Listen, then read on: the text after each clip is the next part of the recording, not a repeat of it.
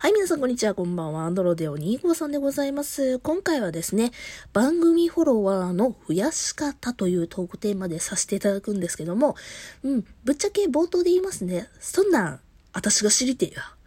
私が知りたいよ。うん。ただ、今回このトークテーマで撮ろうかなと思ったきっかけとしては、えー、今収録している11月28日にですね、ラジオトーカー上田さん、えー、ラジオトーカー上田の夜中に笑ってほしいラジオという番組をしている、えー、上田さん、え以前ね、私もコラボをさせていただいてたりだとかする、まあね、最近仲良くしてくださってるトーカーさんなんですけども、そのトーカーさんが、え今年2020年年内までにフォロワーを200人いかなかったら引退しますとというね、えー、まあそういう企画をされて、なんと11月28日に105人になったんやって。まあ、ぶっちゃけすげえ本当にすごいなっていうところもあって、なんで、あの、上田さんは200人で、え、この1週間ぐらいでもう30人ぐらい増えたんかな？もっと増えてるか。40人、50人近く増えて、うん。で、11月の初め頃にこの企画立てて、えー、130何ぼやったのが205人になった。まあ、70人、60人ぐらい、この1ヶ月に増えたということなんですけど、なんで増えたのかっていうのを、まあ、個人的に分析して、えー、まあね、あの、まあ、分析した結果、番組フォロワーどうやったら増えるかなみたいな、そういう結果を述べてみようかなという真面目な回ですね。なんていうことだ。真面目な回だぞ。まあ、というわけでですね、真面目な、そんな、私が、えー、語る、そんなあの番組フォロワーの増やし方、考察ということで、えー、お伝えしようかなと思いますので、お付き合いください。というわけで参りましょう。ラジオ多面ダイス。この番組では私、アンドロデオ2号さんがサイコロつまりは多面体質のようにコロコロコロコロ気分も話題も変わりながらトークを展開していくエンターテインメントラジオでございます。はい、というわけで改めまして、アンドロデオ2号さんです。はい、というわけでね、あのー、冒頭でも言いました、ラジオとか上田さんが、なんと、えー、今月に入って200人突破したと、フォロワーがね。うん、正直言いますね、私、そのラジオとか上田さんが、行動企画を年内までに200人突破する企画やりますって言った瞬間に、あ、この人引退するんやなって 正直思いましたね。あの、というのもですね、本当にね、あの、70人、まあ50人超えのフォロワーさんを、えー、フォローしてもらおうと思ったら、なかなかきつくて、うん。私の個人的なその肌、自分の経験談として、えー、1年で100人っていうイメージでやってみました。うん。あの、なので、ね、上田さんまだ始められて半年ちょっとかな、で200人超えられるっていうのは無理ちゃうかなって正直思ってたんですけど、え、できるもんなんやなという、うん、正直な感想すげえっていう。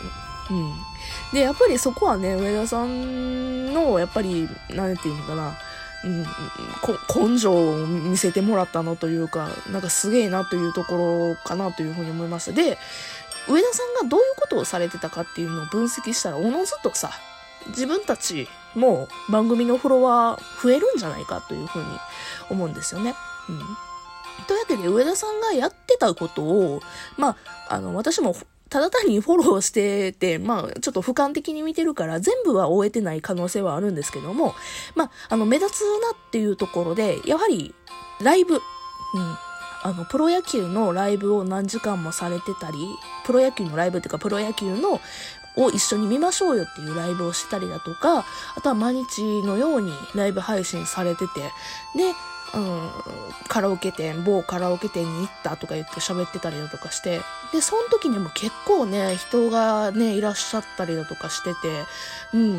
やっぱそういうところで何回も何回も毎日のようにライブをしているというところがやっぱり一番大きいのかなというふうに思いますね。うん。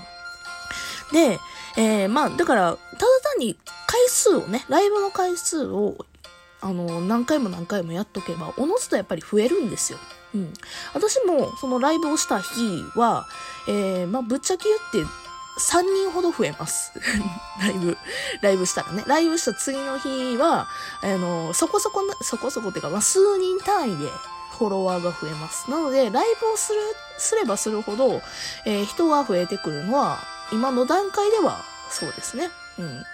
で、えー、ライブなんですけど、やっぱりいろんなえー、時間帯でやる方がいいというか、まあ、長時間でライブするのが一番ベストですね。うん。だから、時間が許すのであれば、3枠、4枠、2枠以上で、えー、ライブをされる1時間以上、そしてまあ、可能であれば4時間ぐらいするのが、まあ、フォロワーは増え増えますわ。何十人単位で。うん。っていうのは、なんとなく思いますね。っていうのも、やっぱり何時間も何時間も、ホームの中に入れるわけですよ。うん。ホームの中っていうか、ラジオトーク今、ホーム画面になったら、ライブやってますよっていう、まあ、今の現状、ライブこの人がやってますよっていうのがトップに来るんですね。で、何時間も何時間もしていると、目に留まりやすいんですよ。うん。で、あ、この人のなんかライブ面白そうやなっていうので、ポチって押して、まあ、ちょこっとなりとも聞くっていう人がやっぱりいらっしゃる。うん。そういう意味ではやっぱりね、自分というものを売り出せる機会が、えー、たくさんたくさんできるわけですからね。やっぱりライブをたくさんするのが本当にね、あの、一番今は効果的やと思います。えー、そして、ねやっぱりもう一つ目、うん。ライブだけじゃなくてですね、えー、ツイッターのリツイート。うん。みんなにリツイートしてもらうっていうのが、本当に効果的やなというふうに思いますね。うん。今回、あの、まあ、上田さんの話で例を挙げるなら、上田さんはもう、もう大々的にこういうイベントをしますっていうので、ツイートをされてるんですよ。で、そういうツイートって、フォロワーの方が、お、頑張れと思った方は、リツイートするんですね。うん。私も現状リツイートをしましたし、いいねもしましたし、いいねを押すだけでも、えー、何々さんがいいねしましたみたいな感じでタイムラインに来ることだってあるじゃないですか。まあ、それだけで、フォロワーのフォロワーの、まあ、宣伝にもなるんですよね。うん。だからそういう意味でも、やはりね、あの、ツイッターでリツイートしてもらうというのは本当にでかいなというふうに思いますね。うん。あとやっぱプラスして、トークの方もね、あのー、うん、トークの方もやっぱり上げ続けられてるのも強かったかなというふうに、個人的には上田さん強かったなというふうには思いますね。うん。で、トークにしても、あのー、普通に新着トークでパッと上がるから、えっ、ー、と、なんていうんですかね、フォローを外されにくい。うん。っていうのもある。うん。あの、ちゃんと活動してるんやなっていうのがわかるし、ライブ、今の現状ですね、ちなみにあの、ライブだけをしてて、まあ、ちょっとなっていう、ライブばっかりもなっていう人も、やっぱり少なからずいらっしゃるので、やはりトークもライブもどっちもしてこそのラジオトーカーって、私は個人的、個人的には思ってるので、あのー、うん、あの、ね、ライブもトークもどっちも上げて、で、まあその現状でやっぱり何時間も何時間もライブもできて、で、楽しいトークを毎日上げれるっていうところでのやっぱポテンシャル、そういうところでやっぱり、うん。まあ要はね、ラジオトークをどんだけ長く起動できるかってことですよね。それがやっぱり番組フォロワーの増やし方。フォロワーってなんかあれやね、私がめちゃくちゃ なまってるな。フォロワーですね。フォロワー。フォロワーの増やし方としてはそういうことなんかなというふうに個人的には思いましたと。うん。だからですね、まあ本当にフォロワーを増やしたいのであれば、何時間も何時間もライブするのが効果的です。ただ、あの、何時間も何時間もライブしたところで、やっぱり増えない場合っていうのは何かっていうと、人脈うん、が広がってない。同じ人しか来てこない、あの、リスナーとして来てくださらないっていうパターンもあるんですよ。やっぱそういう時って、うん、他の、ね、あの、配信者さんのライブに行くだとか、他の、えー、まあ、方のトークを聞いて感想を流すとか、やっぱそういうところもやっていかないと、ね、独りよがりは良くないよねっていう感じかなというふうに思うので、やっぱり、人脈を広げるという意味では、他の方のライブも行く。で、別に他の方のね、ライブ行って、あの、別に損ではないんですよ。コメントすることによって自分というものをアピールできる。その人の、えー、その配信者さんのリスナーさんに自分のことをね、アピールできる場ですので、やはり他の方の、えー、トーク、トークというかライブだとかを行くのも、えー、効果的。そういう意味では本当にね、あのー、いじろうかと思ったけど、上田さんはすごかった。私のライブにも来てくださってたし、他の方のライブにも来てくださってたし、あのー、すげえなというふうに個人的には思います。ちなみにですね、私、上田さん、本当にね、200人いかへんと思ってたから 200人いかへんと思ってたから、あの、まあ、散々いじってやろうかしらと思って、このトーク、ほんまは、あの、ケチョンケチョンにけなそうかと思ってたんですけど、嘘です。嘘です。あの、ケチョンケチョンにけけなすわけではなくて、あの、まあね、どうせ行かへんよ。こう、本当に行かへんよって。うん。いう風に言おうかと思ってたんですけど、あの、まさか行ってしまわれたので、非常にね、非常にね、もう残念半分、すげえなって思うのが、まあ個人的には素直に思いましたね。はい。あの、ちゃんとね、上田さんにも、あの、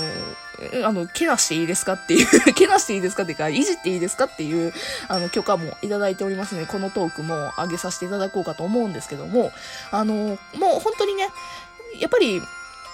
汗をかく。うん